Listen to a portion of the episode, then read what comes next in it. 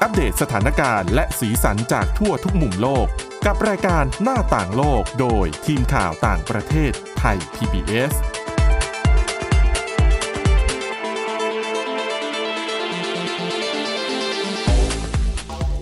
สวัสดีปีใหม่ค่ะ คุณผู้ฟังคะเข้าสู่ปีใหม่ปี 2567 เรียบร้อยไปแล้วนะคะ ก็สำหรับเทปแรกของปีในวันนี้นะคะ ก็หวังว่าคุณผู้ฟังนะคะ จะมีความสุขสนุกสนานในช่วงวันหยุดยาวที่ผ่านมา แล้วก็มีความแข็งแกร่งทั้งทางร่างกายและจิตใจ พร้อมที่จะรับมือกับสิ่งต่างๆ ที่จะเกิดขึ้นในปี 2567 ค่ะอ่ะวันนี้เรามาพบกันอีกครั้งนะคะ กับคุณอาทิตย์สุมนต์เรืองรัศนทรและดิฉันสวรักษ์จากวิวัฒนาคุณค่ะ สวัสดีค่ะ โอ้โห เราทำงานกันข้ามปีเลยนะคะ ค่ะ ไม่ว่าจะวันไหนๆนะคะ หน้าต่างโลกเนี่ยไม่หยุด อืม จันทร์ถึงศุกร์มาพบกับเราได้ทุกที่ที่คุณเข้าถึงอินเทอร์เน็ต ค่ะ นะคะอ่ะและเนื่องจากว่าเป็นวันเริ่มต้นปีใหม่ เราก็เลยตั้งใจคัดสรรเรื่องพิเศษเรื่องดีๆ เน้นไปที่สุขภาพกันดีกว่า เพราะว่าสุขภาพเนี่ยเป็นสิ่งสำคัญเงินทองซื้อหาไม่ได้นะ ไม่มี ค่ะ แพ็กเกจสำเร็จรูปนะคะ อืม ถ้าอยากได้คือต้องดูแลตัวเองอย่างสม่ำเสมอและยาวนานด้วยนะคะ ค่ะ แต่ว่าวันนี้ดิฉันไม่เจอบทความที่น่าสนใจนะคะอาจจะเป็นกำลังใจให้กับคุณผู้ฟังหลาย ๆ ท่านที่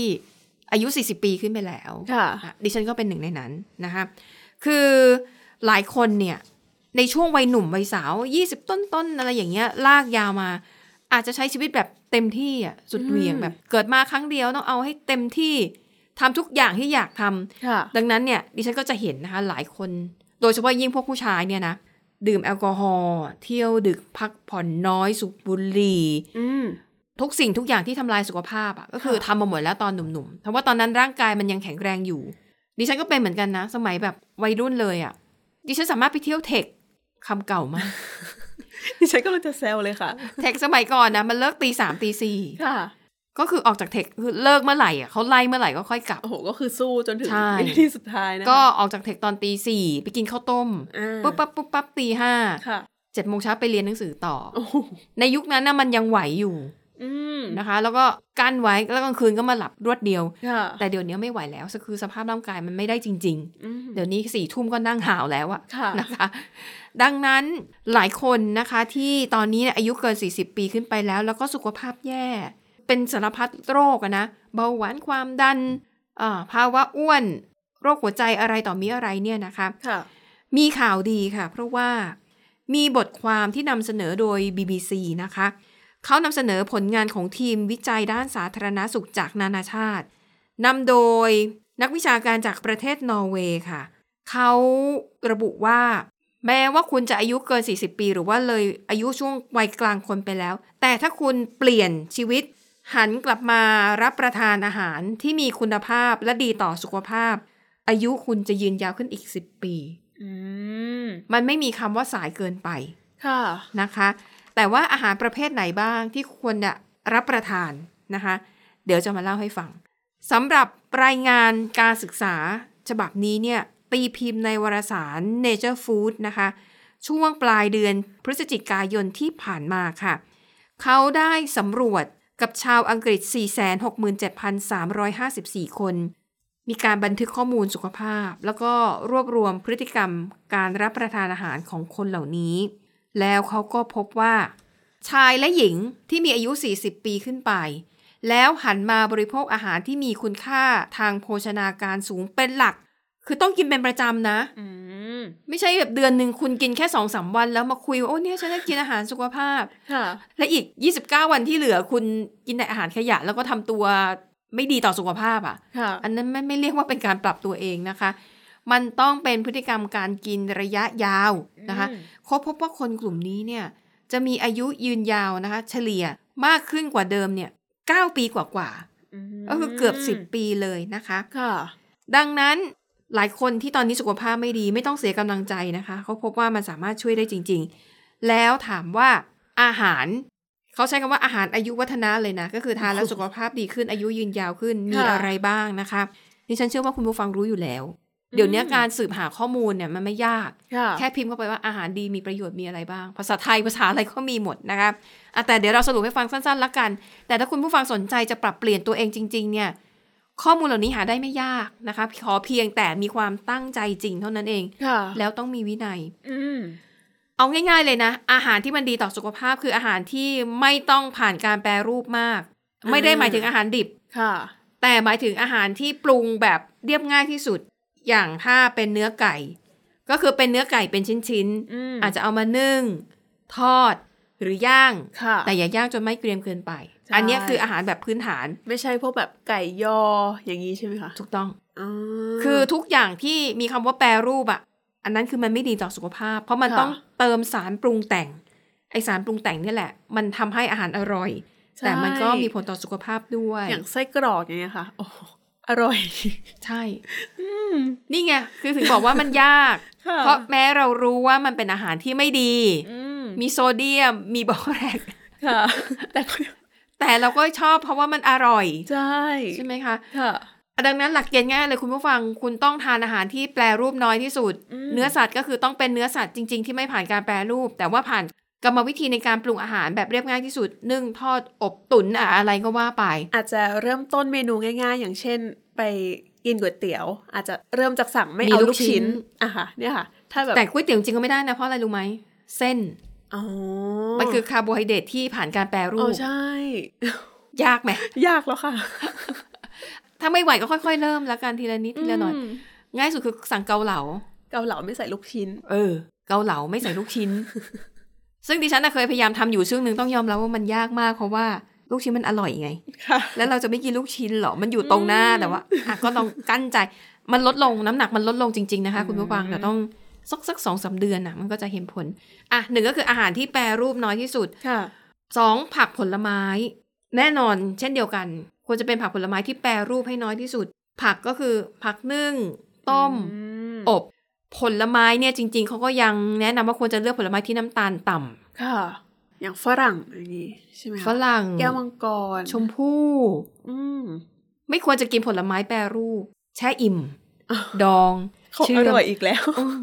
คือน้ำตาลเกลือแบบมหาศาลเลยอะ ค่ะ นะคะ และเกลือนี่คือกินมากๆ มันก็ส่งผลต่อการทำงานของไตด้วยอะไร อ่ะ ด้วย ค่ะ แล้วบางอย่างผลไม้บางอย่าง พอกินเปล่าๆไม่อร่อย อืม ไม่อร่อยอะค่ะ ต้องจิ้ม เออ อย่างฝรั่งอะจิ้มบวยสักหน่อยมะม่วงก็ขอกะปิสักนิดนึง เนี่ย ค่ะ หวานจัด เค็มจัด ทั้งนั้นเลย คือคุณอย่ามาอ้างว่า ฉันกินผลไม้ทุกวัน แต่ฉันก็จิ้มกะปิไปครึ่งกระปุก ใช่ไหมคะ ค่ะ เอ่ออย่างที่บอกค่ะ มันง่าย อืม วิธีการจริงมันง่าย มันเรียบง่ายมาก แต่ว่าเราจะทำกันได้หรือเปล่านะคะ ค่ะ แล้วก็อ่ะถ้าคุณอยากหาทางลัดให้ตัวเอง มันมีอาหารประเภทที่เขาเรียกว่าซูเปอร์ฟู้ด คือเป็นอาหารที่อุดมไปด้วยสารอาหารที่มีคุณค่าทางโภชนาการสูงมากกว่า ผักผลไม้หรือเนื้อสัตว์ชนิดอื่น ๆ อันนี้ยกตัวอย่างสั้นๆ แล้วกัน บรอกโคลี อืม เป็นซูเปอร์ฟู้ดอย่างหนึ่ง ค่ะ ของไทยก็จะมีแก่นตะวัน แก่นตะวันเนี่ยมันจะเป็นพืชเป็นแง่งๆคล้ายๆขลิงแต่ว่าไฟเบอร์สูงมาก แต่รสชาติมันไม่ค่อยอร่อยหรอกนะอ่าแต่แก่นตะวันนี่ก็เป็นอีกอันหนึงเป็นของไทยๆ ค่ะ อ่าแล้วก็ข้าวโอ๊ตข้าวโอ๊ตเนี่ย อืม ดิฉันกำลังเพิ่งศึกษาอยู่ แล้วก็พบว่าโอ้มันมีอะไรที่แบบน่าสนใจแล้วก็ประโยชน์เนี่ยมหาศาลมากมายเลย ถ้ากินแทนข้าวได้ทุกวันเนี่ย ช่วยได้แน่ๆ คือเรื่องของระบบขับถ่าย ก็คือกินแทนข้าวสวยปกติ ใช่ อ๋อ เพียงแต่พอรูปลักษณ์มันก็จะแบบ แปลกๆไหมคะ ใช่ คือมัน แปลก จะเละๆหน่อย ใช่นะคะ อืม แล้วก็แต่จริงๆ มันมีข้าวโอ๊ตที่เป็นเมล็ดข้าวนะ ค่ะ แต่มันหาซื้อยากต้องสั่งผ่านออนไลน์ อืม อ่าอย่างข้าวโอ๊ตเนี่ยคือไฟเบอร์สูงมาก ค่ะ คือทานเข้าไปเนี่ยช่วยในเรื่องระบบขับถ่ายแบบทันตาเห็นเลยนะคะ ช่วยลดคอเลสเตอรอลตัวเลว ก็คือ LDL ค่ะ มันก็จะต่อเนื่องช่วยควบคุมเรื่องของความดัน โรคหัวใจอะไรเงี้ย มันก็ทำให้ อืม ความเสี่ยงที่เป็นโรคร้ายต่างๆ เนี่ย มันน้อยลงมาก ค่ะ อ่ะถ้าเป็นอาหารแปรรูปมีบางประเภทที่คุณทานได้ แต่ว่าจะต้องเป็นอาหารที่ผ่านการหมัก และทำให้จุลินทรีย์ตัวดีมันเติบโตอย่างกิมจิ อืม กิมจิเนี่ยมีผลวิจัยมาแล้วว่า ผลจากการที่เขาหมักเนี่ยมันทำให้มีสารอาหาร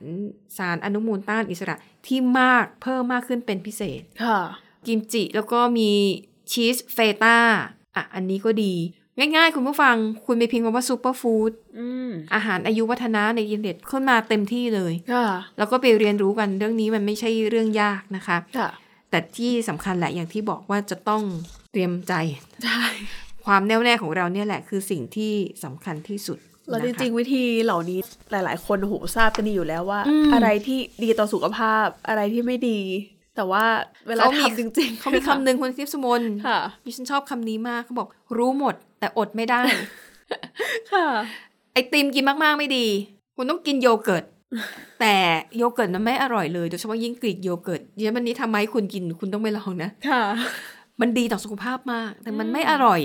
มันไม่หวาน มันไม่มันเอามันมีความมันเข้มข้นบ้าง แต่แบบรสชาติมันไม่จัดจ้านเหมือนไอศครีมอะ ค่ะ แต่มันดีต่อสุขภาพ ดิฉันไม่แน่ใจว่าแบบอาหารแบบเนี้ยค่ะ ถ้าเรากินไปเรื่อยๆเราเราจะรู้สึกอร่อยขึ้นหรือเปล่า อ๋อ ก็เป็นไม่ได้นะ เหมือนอย่างอาหารไทยเนี่ยส่วนมากจะรสจัดใช่ไหมเราก็ ค่ะ จะติดเค็มติดเปรี้ยวติดหวาน อาหารมันเนี่ยจะต้องจัดจ้าน แต่มีช่วงหนึ่งดิฉันไปเที่ยวเอ่อสมมติไปเที่ยวไต้หวันแล้วกัน ค่ะ และไต้หวันเนี่ยเขาจะเป็นเมืองที่คนรักสุขภาพมาก อาหารเขาว่าจะรสอ่อน ขนาดชานมยังรสอ่อนเลย ค่ะ ไปเป็นวันแรกๆรู้สึกโอ้โหไม่แซ่บอะแต่พออยู่ไปหลาย ๆ วันเข้าเราก็จะเริ่มชินกับรสชาติอาหาร แล้วก็รับรู้ถึงความอร่อย อืม เป็นอร่อยแบบนัวนัวๆและ ค่ะ อร่อยแบบดีต่อสุขภาพอ่ะ เออ คือตอนนั้นก็อยู่ก็กินได้ แต่พอกลับมาเมืองไทยก็กลับมา กินอาหารไทยก็ติดความแซ่บเหมือนเดิม ค่ะ แล้วดิฉันจะบอกนะว่าชานมไต้หวันเนี่ยไม่อร่อยเท่าเมืองไทย อ้าวเหรอคะแต่ว่าโห แม้ ได้ ไต้หวันเป็นต้นตำรับใช่ไหม อืม แต่เมืองไทย ด้ อ่ะ นชื่บ่ นมน้ำตาลน้ำเชื่อม แล้วก็ไอตัวอะไรนะ ไอตัวเม็ดดำๆที่เขาใส่ไปในชานมไข่มุก อ๋อไข่มุก ไข่มุก ค่ะ คือของเมืองไทยเนี่ย นัวอร่อยกว่าเยอะ เพราะว่ามัน ทั้งนมทั้งน้ำตาล อืม ซึ่งจริงมันก็ไม่ได้ไม่ได้ดีต่อสุขภาพนะ แต่พอ ค่ะ ใส่แล้วโอ้โหรสชาติมันเข้มข้น อร่อยกว่าต้นฉบับ นานๆสักแก้วก็สดชื่นเหมือนกันนะคะ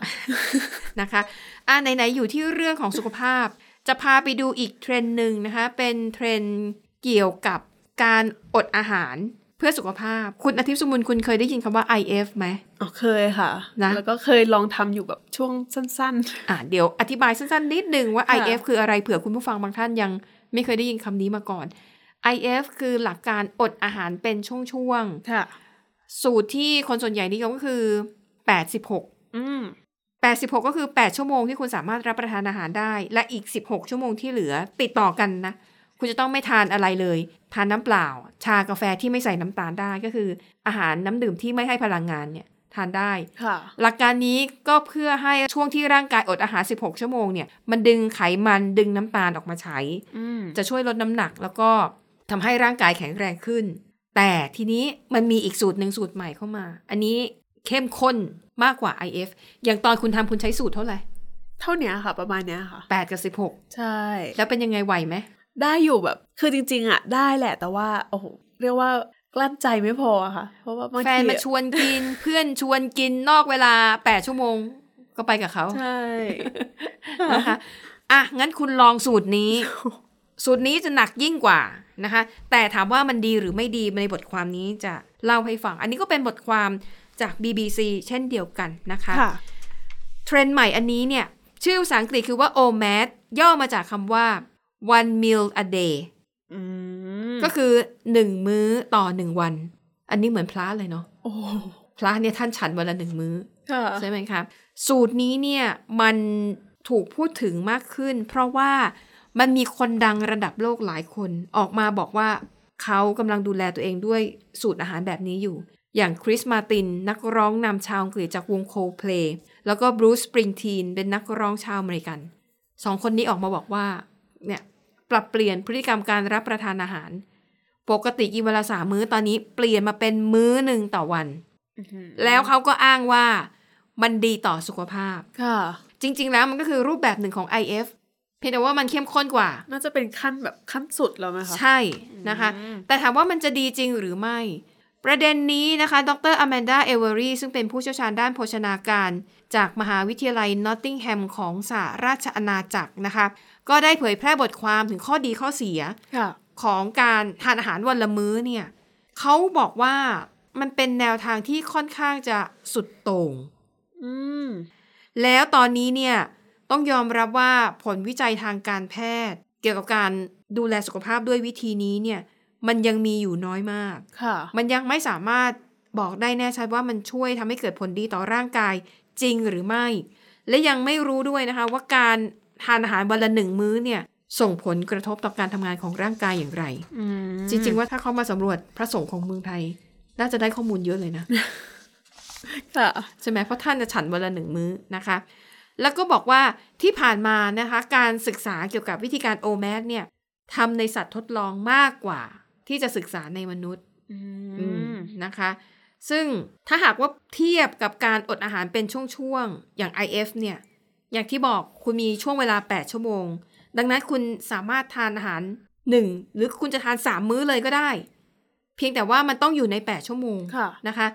IF เนี่ยมันมีผลการศึกษาที่ยืนยันแล้วว่ามันช่วยเอ่อ IF แบบ 8 กับ 16 นะคะหรืออาจจะสั้นกว่านั้นแล้วแต่ อืม เขาบอกว่ามันสามารถปรับปรุงประสิทธิภาพของระบบเผาผลาญหรือว่าเมตาบอลิซึมได้ ช่วยลดความดันโลหิต ลดระดับน้ำตาลและไขมันในเลือด ลดการอักเสบในร่างกายได้นะคะ ซึ่ง IF เนี่ยแบบทั่วๆไปมันได้ผลดีจริง แต่ทีนี้หลายคนอาจจะเหมาว่า แล้วถ้าฉันทำให้มันสุดโต่งกว่านั้นล่ะ วันละมื้อไปเลย โอ้ มันน่าจะได้ผลดีกว่า สูตรทั่ว ๆ ไปที่เขาใช้อยู่ตอนนี้หรือเปล่านะคะ ค่ะ เขาก็เลยทำการสำรวจค่ะ เปรียบเทียบนะคะ เอากลุ่มอาสาสมัคร แต่อันนี้กลุ่มเล็กมากนะเขาทดสอบแค่ 11 คนเท่านั้น แบ่งเป็น 2 กลุ่ม กลุ่มแรกเนี่ยนะคะ จะได้กินอาหารวันละหนึ่งมื้อ ก็คือเป็นมื้อเย็นมื้อเดียวต่อวัน อืม แต่อีกกลุ่มหนึ่งจะได้กินอาหารวันละสามมื้อ แต่สารอาหารสามมื้อรวมกันเนี่ย เท่ากับหนึ่งมื้อของอาสาสมัครกลุ่มแรก โอ้โหงั้นกลุ่มแรกต้องกิน กินเย เย อะ อะมาก ใช่ ค่ะ ปรากฏว่าผลการศึกษาเนี่ยพบว่ากลุ่มที่กินอาหารแค่วันละหนึ่งมื้อ แต่สารอาหารเท่ากับอีกกลุ่มหนึ่งเลยนะ ค่ะ น้ำหนักตัวและมวลไขมันในร่างกายลดลงมากกว่าอีกกลุ่มหนึ่งที่กินสามมื้อ อืม แต่ว่าข้อเสียก็คือกลุ่มที่กินมื้อเดียวเนี่ยสูญเสียมวลกล้ามเนื้อ และสูญเสียความหนาแน่นของมวลกระดูก อืม นะคะ ดังนั้นคนกลุ่มนี้จะเสี่ยงต่อภาวะกล้ามเนื้อรีบอ่อนแรง ค่ะ และกระดูกเปราะหักง่ายกว่า ถ้าหากว่าคุณกินอาหารแค่มื้อเดียวติดต่อกันเป็นเวลานานๆ แต่ว่าเขาใช้การทดสอบในหลักการเดียวกัน แต่ว่าทดลองในสัตว์ ผลออกมาตรงกันข้ามกับมนุษย์เลย ก็คือไอตัวที่กิน 3 มื้อต่อวัน แต่ว่าปริมาณสารอาหารเท่ากับมื้อเดียวเนี่ย ไอกลุ่มที่กินมื้อเดียวต่อวันเนี่ย น้ำหนักตัวเยอะขึ้น อืม ดังนั้นเนี่ยมันไม่สามารถเอามาเปรียบเทียบได้ ค่ะ ระหว่างผลการทดสอบระหว่างสัตว์กับมนุษย์ และเนื่องจากว่ากลุ่มตัวอย่างในการทดสอบมีแค่ 11 คน ค่ะ มันถือว่าน้อยมากเขายังไม่สามารถที่จะระบุได้ ว่าการรับประทานอาหารแบบโอแมสหนึ่งมื้อต่อวันเนี่ย อืม มันส่งผลดีต่อร่างกายจริงหรือเปล่า แต่ว่านักโภชนาการท่านนี้เนี่ยนะคะ ให้ความเห็นส่วนตัวว่ามันไม่น่าจะดี เพราะว่าถ้าคุณกินแค่หนึ่งมื้อเนี่ย มันยากมากที่คุณจะเติมสารอาหารที่จำเป็นทุกอย่างที่ร่างกายต้องการเข้าไปในแค่มื้อเดียว ค่ะ ไม่ว่าจะเป็นโปรตีน ไฟเบอร์ วิตามินต่างๆ ที่จำเป็นต่อร่างกายนะคะ ดังนั้นนักโภชนาการส่วนใหญ่แม่แนะนำให้ใช้วิธีกินอาหารหนึ่งมื้อต่อวัน ค่ะ นะคะ อจริง ๆ หลายคนนะคะกินวันละหลายมื้ออะยัง อืม ไม่ครบเลยนะคะ อืม สารอาหารต่างๆอะ ค่ะ แล้วอันนี้เหลือมื้อเดียว ใช่ อืม นะคะโดยเฉพาะอย่างยิ่งเด็กสตรีมีครรภ์ ค่ะ แม่ที่กำลังให้นมบุตร แล้วก็ผู้ที่มีความเสี่ยงคือมีความผิดปกติเรื่องการรับประทานอาหารอยู่แล้ว เขาไม่แนะนำให้ใช้วิธีนี้ แต่ว่าก็ควรจะไปปรับวิธีการกินที่กินอาหารที่มีคุณภาพดีกว่า ค่ะ คุณอาจจะกินแต่น้อย อืม แต่กินอาหารที่มีคุณภาพสูง แล้วก็